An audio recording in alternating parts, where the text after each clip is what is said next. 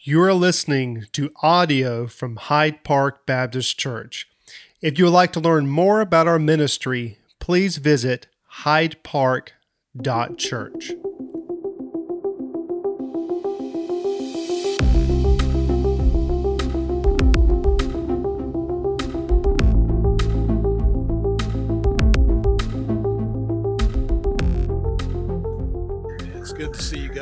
have you online this morning. If you're joining in with us, uh, turn to Acts chapter 11.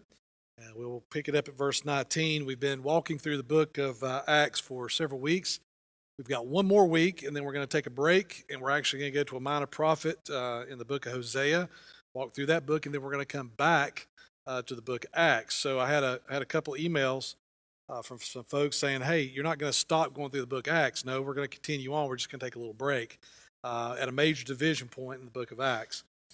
So while you're finding your place, uh, little, little story I want to share. Uh, for those of you who don't know my background or, or how God called me in the ministry, I, I had worked as an electrician for uh, 13, 12, 13 years in industry uh, when God began to stir my heart to uh, to go into ministry. And the church that my wife and I and our family attended called me to be their associate pastor. And uh, I left uh, secular work in 2005 and began that journey. And at the same time, I went back to school through Liberty University. And at that time, I was working on my undergrad, and most of my classes were online. And it was at that point along the journey that I got exposed to church planting. Now, I, I knew, I guess, subconsciously that, that churches were being, new churches were starting. Matter of fact, we had one in our area that started right around that same time. And uh, but I, would never really considered that as, as, a ministry or even a calling. But the more that uh, I was exposed to it through my education, uh, the more God began to stir my heart, and and I came began to come to the conclusion that God was going to call me to plant a church. So I began to consume everything I could get my hands on on church planting. I was I've got a ton of books in my office over there that I read through. I even went to a conference uh, from a it was a big mega church, um, and that was mostly the the areas you would go to to a conference is is a church that started and then over three or four or five years went from you know maybe a twenty or thirty people to two or three thousand, and uh, so I went to this conference, and they had like uh, the, the, the main stage and this big big huge uh, worship facility, and I think there was like between eight and ten thousand people at this conference and everybody that was there was there for the same reason to learn about planting churches. So the the the paradigm or the process of planting a church was based upon what that church itself had done. And not only did it have all the main speakers and a great worship team, but they had these breakout sessions. And, and the breakout sessions would focus on one aspect of the ministry. And and they had breakout sessions on some some interesting topics. The, the one that I remember, and I actually went back and looked at some of the documents that I had uh, from these conferences. Uh, one of them was the whole the whole breakout session was on publicity. So the idea was is that if you're going to plant a church, one of the main things you had to do is you had to have a good website. You had to be uh, you had to have a presence on social media. You had to be active on it. And this breakout session has its purpose to teach you how to use social media and internet and everything else to make sure your church was publicized properly. There was another breakout session, and, and, get this, I thought this was a little odd. I didn't go to it, but it was called stage presence, or the, the, the purpose of the breakout was is when you're doing uh, things on stage in front of a large group, how you're supposed to dress, the things you're supposed to say and not say, uh, how you're supposed to uh, view your congregation, and how you're supposed to interact with them from the stage. And there was a whole session just on that. Another one was uh, your guest services team uh, how to welcome people in the parking lot and how to make sure they feel welcome and you know how to have a coffee shop and all kinds of things. Now i, I don't want to downplay any of those things. Um, there there is some things that are important in each of those facets but can i can i just ask a question? Are are these the most important things when we talk about the ministry of the local church? As a matter of fact I, I found it interesting some things that were missing from the stage things that were discussed and, and in these these small group gatherings. You know, you know what wasn't discussed? There was not a single small group on prayer. Not a single one. There, there was not a single breakout session on how to communicate God's word effectively. There was not a single breakout group talking about the ministry of the local church and how the church and what the church is and how the church is supposed to function and what a healthy church looks like. None of that. It was all about superficial things technology, worship, interactions with people. And again, those things have their place. But, but I hope what you've been able to see over the many weeks we've been in Acts is that there's something that is far more important that is a far greater value for the local church to be focused on. And when we get to Acts 11, it's like there's a culmination of everything that's been happening in the Jerusalem church. Now that has broken loose and is now going to the Gentiles. We saw that with Peter. And, and Luke is going to draw our attention in this short little text about Antioch and what's happening and what's getting ready to happen there. That God's hand was upon Antioch for a very specific reason. And then we're going to find that what the church is doing is what the church should be doing. And not only just the church as a whole, but as individual disciples, what we've been called to do. Look at verse 19. Now, I'm going to do something different as I read through this text today. What I want to do is I want to stop and I want to highlight some key phrases in this text. If you underline in your Bible, or if you highlight, or if you've got a, a notepad, or if you're on your phone, you can just reach up there and highlight it. Uh, but, but at the very least, take note of the, of the repetition in these few verses, and it's there we're going to draw some principles. Verse 19. Now, those who were scattered because of the persecution that arose over Stephen traveled as far as Phoenicia, Cyprus, and Antioch. And here's the first phrase speaking the word, speaking the word to no one except the Jews. But there were some of them, men of Cyprus and Cyrene, who on coming to Antioch spoke to the Hellenists also, here it is, here's the second one, preaching the Lord Jesus, preaching the Lord Jesus. Verse 21 And the hand of the Lord was with them. And that's the third phrase. The hand of the Lord was with them. And a great number who believed turned to the Lord. The report of this came to the ears of the church in Jerusalem, and they sent Barnabas to Antioch. Now, when he came, he saw the grace of God, and he was glad. Here's the fourth phrase. And he exhorted them all he exhorted them all to remain faithful to the Lord with steadfast purpose. For he was a man, here's the next phrase, full of the Holy Spirit and of faith. Full of the Holy Spirit and of faith. And a great many people were added to the Lord.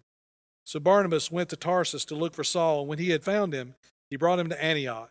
For a whole year they met with the church, and here's the final one, and taught a great number of people. And in Antioch, the disciples were first called Christians. Father in heaven, we want to pause this morning and want to say thank you. Thank you for allowing us to gather not only here but online. Father, you have you have proven yourself over and over and over again to be faithful. Father, my desire this morning is that your hand would be upon us. For without that, we're not really going to accomplish much here this morning. But if your spirit alive in us takes the words that that I'm about to share, that you've led me to share, and applies it to the hearts of the people, amazing, miraculous things happen. So, Father, that is what we seek this morning. So, Father, may you add your power and your presence to the words that are about to be shared. We love you. We thank you. It's in Christ's name. Amen. I want to give you four aspects or ingredients, however you want to talk about it, about the mission of the church. We often visit the mission of the church quite often. We talk about the Great Commission. We talk about the, the commandment to go make disciples of all nations. But I want you to see in this, in this Antioch movement that this is basically a culmination of everything the church has been doing up to this point, basically restated yet again. And some of those things I highlighted to you certainly that. Look at verse 19. Let's go back and let's look that Luke takes us back to a key moment in church history. This moment was so profound that God used it to spread the gospel beyond the walls of Jerusalem. If you go back to Acts 6 and 7, if you remember when we walked through that text, there was a man named Stephen, man full of the Holy Spirit, a good man, a man that God was using. That man was chosen to serve in the body of Christ. And in that serving, there comes this opportunity for Stephen to stand up and to proclaim the Word of God. And he takes the religious people of that day, those who were pushing back on the Christian faith. He takes them back into their history and he shows them how that Jesus Christ is, in fact, the Messiah that had been promised. And you know what happens to Stephen? The crowd is infuriated by what he says, and they throw him into a pit and they, they pick up stones. They begin to pelt Stephen with stones and they take his life. And there's a guy standing there by the name of Saul who's holding the coats and the cloaks of those who are throwing the rocks at Stephen. And it's in that moment that the church at large in Jerusalem became overwhelmed with fear. And, and they decide that, that if they don't get outside of Jerusalem, that they could be next.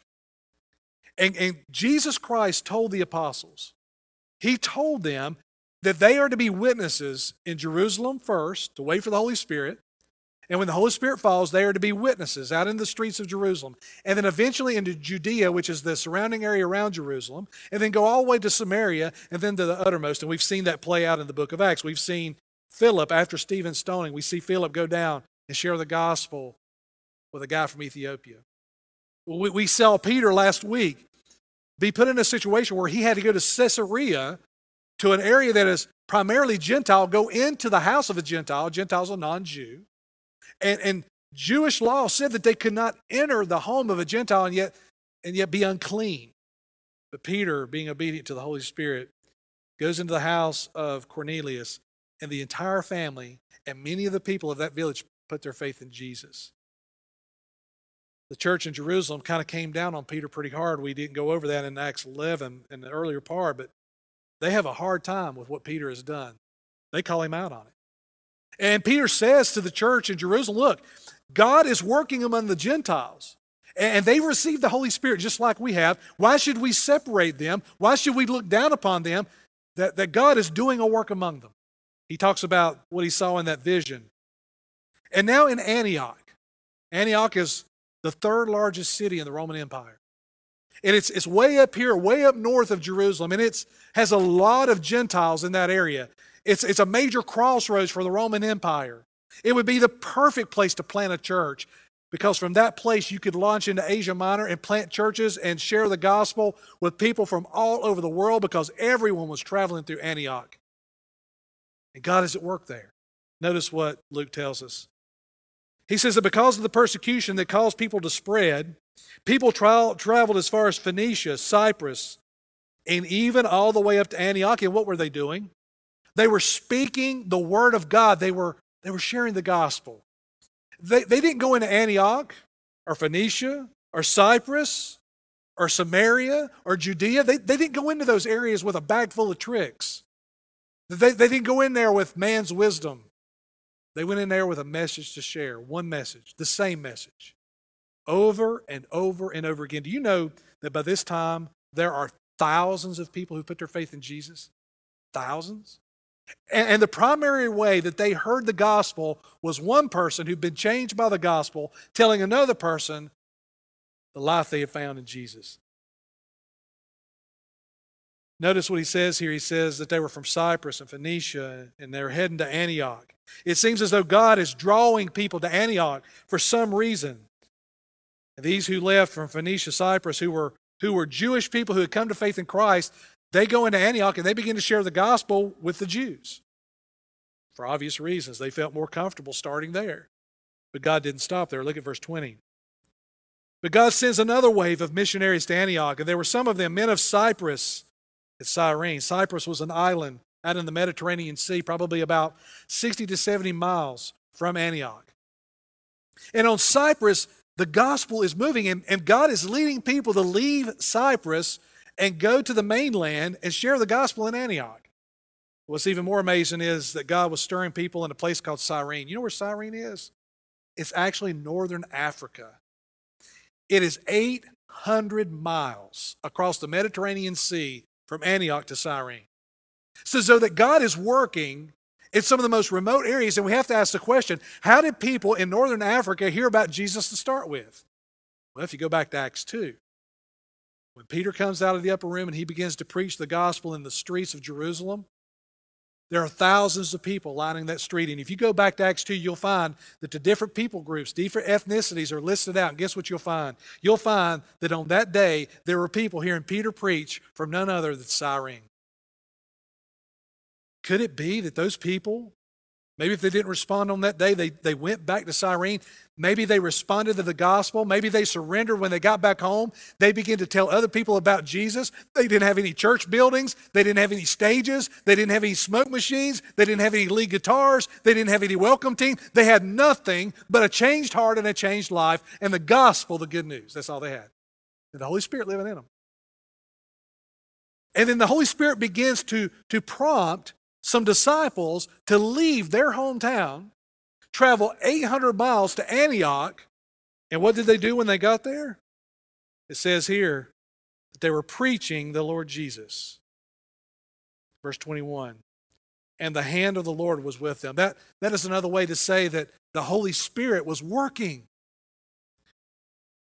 I have always thought and always strive for that if I could live out my ministry and live out the rest of my life with the hand of the Lord upon me, goal accomplished.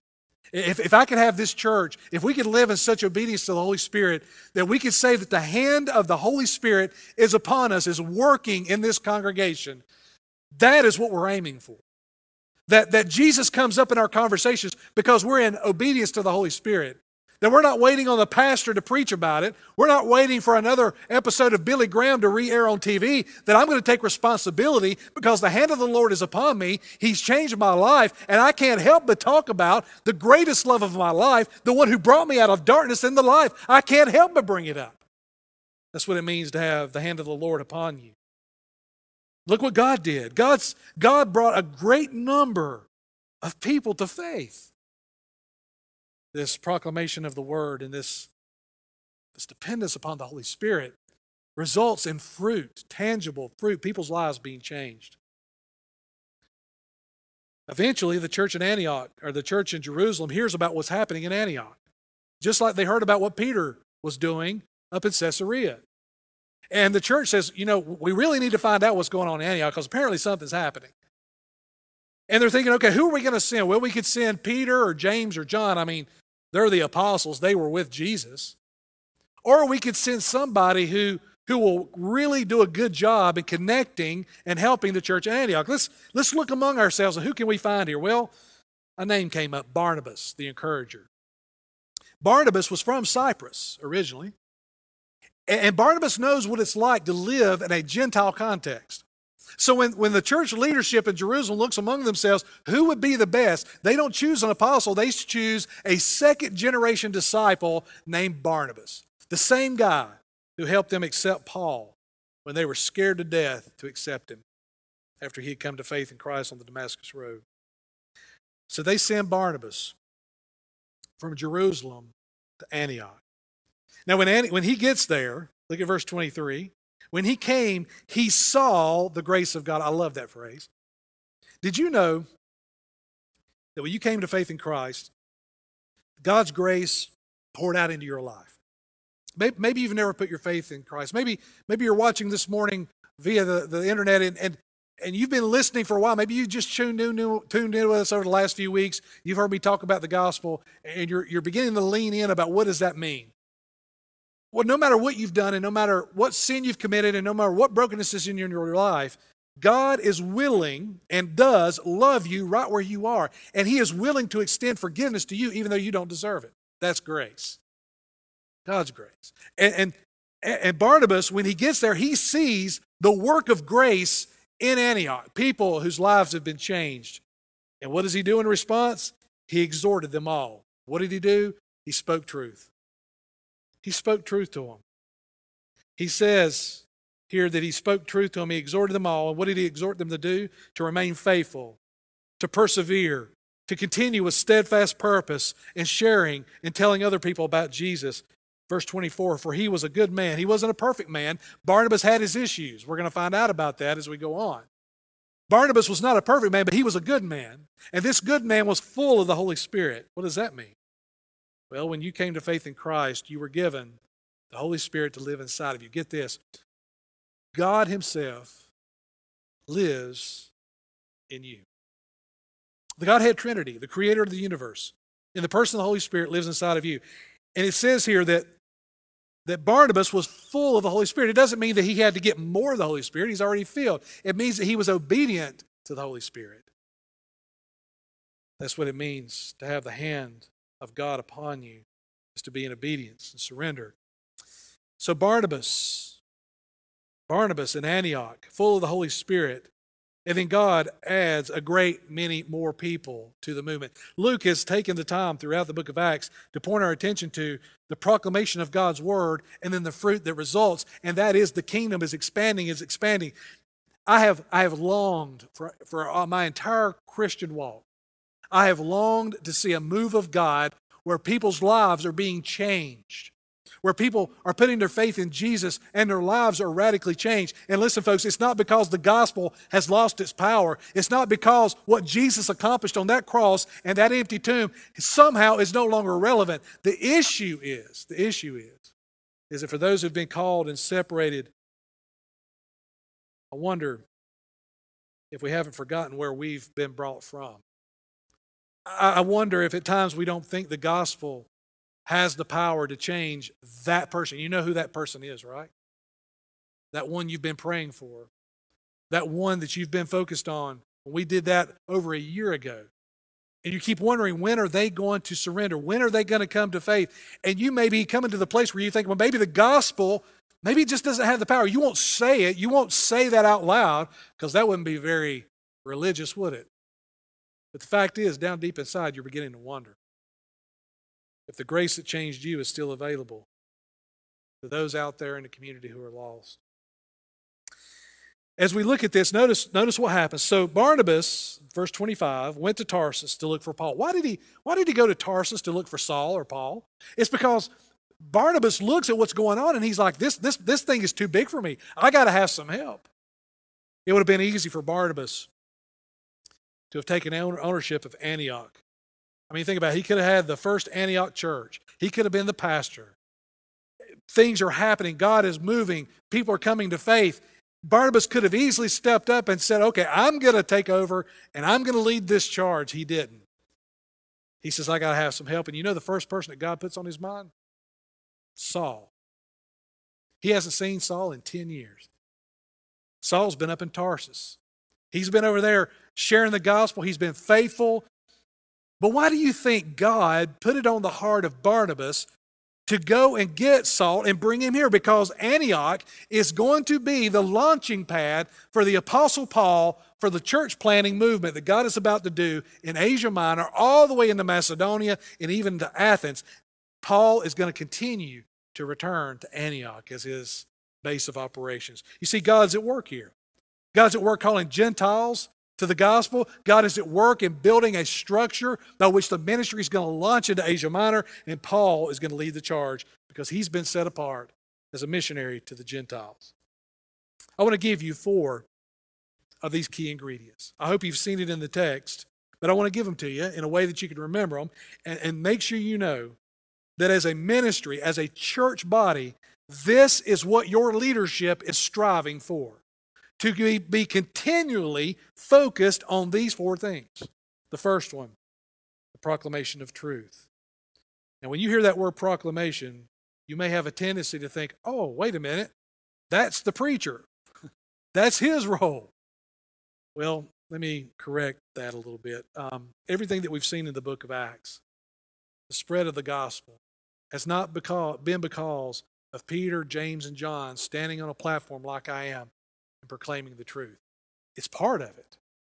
But, but the reason there are thousands and thousands and thousands of people coming to faith in Christ is because there are people who've been born again who are out in the streets talking about the change and the hope and the love that they found. It was not from the platform, it was in the streets. Every disciple of Jesus Christ has the mandate to proclaim the truth that changed your life. It has is not where you're called to preach or not. That has nothing to do with it. If you're born again, you are called to proclaim. And you have the tools necessary to do exactly that. The very day you were born again, you have the tools necessary on that day to talk about Jesus. The Holy Spirit living in you, the, the very author of Scripture, the very one that inspired these men to write, lives in you. So we proclaim the truth. Our ministries, children's ministry, our student ministry, we are going to focus on proclamation of the truth. Secondly, prayerful dependence on the Holy Spirit. The proclamation of truth and the prayerful dependence on the Holy Spirit. Because here, here's the thing I can get up here every week and I can do the work of, of interpreting and applying and building the sermon and the things I do every week. But if the Holy Spirit is not involved in what we're doing out here every Sunday, then all you're hearing is another speech to go along with a myriad of speeches that you've heard. It has no life impact. The Holy Spirit has to bring the life change in your heart, whether it's bringing you from death to life, from lostness to salvation. That is a work of the Holy Spirit. The Bible says that unless the Holy Spirit is drawing you and working in you and bringing to light the truth that you're hearing, then you will not be saved. The reality is, is every disciple in this room, you heard the truth at some point. Somebody took the time to share with you the truth. It might have been a vacation Bible school teacher. It, it might have been a Sunday school teacher in children's ministry. It might have been a student ministry. It might have been your neighbor who walked across the yard one day and starts bringing Jesus up to you. It might have been while you were watching Billy Graham on TV. It might have been through a devotional book that you read in a waiting room at a hospital somewhere. I don't know, but I guarantee you this that you heard the truth and then the Holy Spirit began to deal with your heart about the truth you just learned. Those two are absolutely critical to every person who crosses from death into life. And guess what? You have both as a disciple the Holy Spirit living in you, and you've got the truth. Prayerful dependence on the Holy Spirit. We seek for the Holy Spirit to intervene. What are you when you pray for that lost person, when you're praying for them, what are you praying? You're praying that the Holy Spirit will uncover their eyes to the truth. You're praying that the Holy Spirit will bring conviction upon their life and draw them to the cross. That's what you're asking for. And that is certainly in the will of God. Third, the people of God. So we have the proclamation of truth, prayerful dependence on the Holy Spirit, and the people of God. Did you know that the church body itself is an integral part of what God is trying to do in this world? Last week we saw where Peter is called to go to Caesarea to tell Cornelius about the good news, even though Cornelius had a vision from an angel. And I asked the question why didn't that angel go ahead and proclaim the gospel to all those people who were at Cornelius' house? Wouldn't that have been a great miraculous event? But yet he does it. He says to Cornelius, Cornelius, Peter is over at Joppa. And I need you to send some people to get him and to bring him to your house. You see, we work and serve and minister for the purpose of seeing people come to faith in Christ. It takes a people, it takes someone who's embodied the Christ, embodied the gospel. You are the incarnation of Jesus himself. Did you know that? He lives in you. He calls you to go out and be the hands and feet of Christ, to let the grace that you've experienced be on display for the world to see. God's people who are living in confidence of the God who owns the universe, not shivering in fear because of all that's going on right now. A confidence that says, I believe in God. I've been adopted by Him. He's in control. I'm going to put a smile on my face. I'm going to live in joy. I'm going to live in peace. I'm not going to live in fear. If even, even if the worst comes, even if I have to face death because of this or something else, make no mistake about it. I have a home in heaven. I'm going to be fine, folks. I'm good. I need to let that grace flow out of my life because there's a world out here that is scared to death right now that needs to see somebody living with peace and joy on a whole nother plane. So the people of God participating as a fellow worker with God, and then finally perseverance. Proclamation, prayerful dependence, the people of God anticipating, participating in the work of God, and then perseverance. We can't quit. Too many have quit.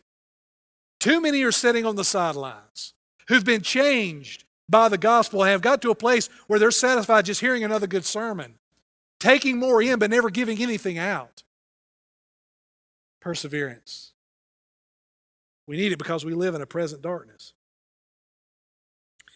I think that the COVID 19 has probably taught us all just how fragile life and society can be. I mean, think about it. Think how quickly everything changed. Overnight, things, everything, your, your routine, your job, even just going to the grocery store, everything changed overnight. It's because we live in a present darkness, a fallen world where there are diseases and viruses and death. So we, as God's people, we persevere. You've seen it all through the book of Acts. No matter if martyrdom, no matter if persecution, what do we see? We see consistently people saying, doesn't matter what happens. Doesn't matter. Doesn't matter what I'm faced with. I'm going to I'm going to continue to walk with Jesus no matter what. Did you know if we get to a place where we have the word without the spirit, you know what we have? If we have if we have just the word proclaimed without the spirit, you know what we have? Well, we have intellectualism. You get a whole lot more knowledge, but you just become a smarter sinner. You get a lot of knowledge about the Bible, but if the Spirit's not involved, there's no change in our heart. Well, what if, what if we have the Spirit without the Word? We have a, a, an emotional high. We have, we have emotionalism where it's out of control, but there's no truth that bounds us and anchors us. It turns into anything you want it to be, but it certainly doesn't turn into what God has called it to be.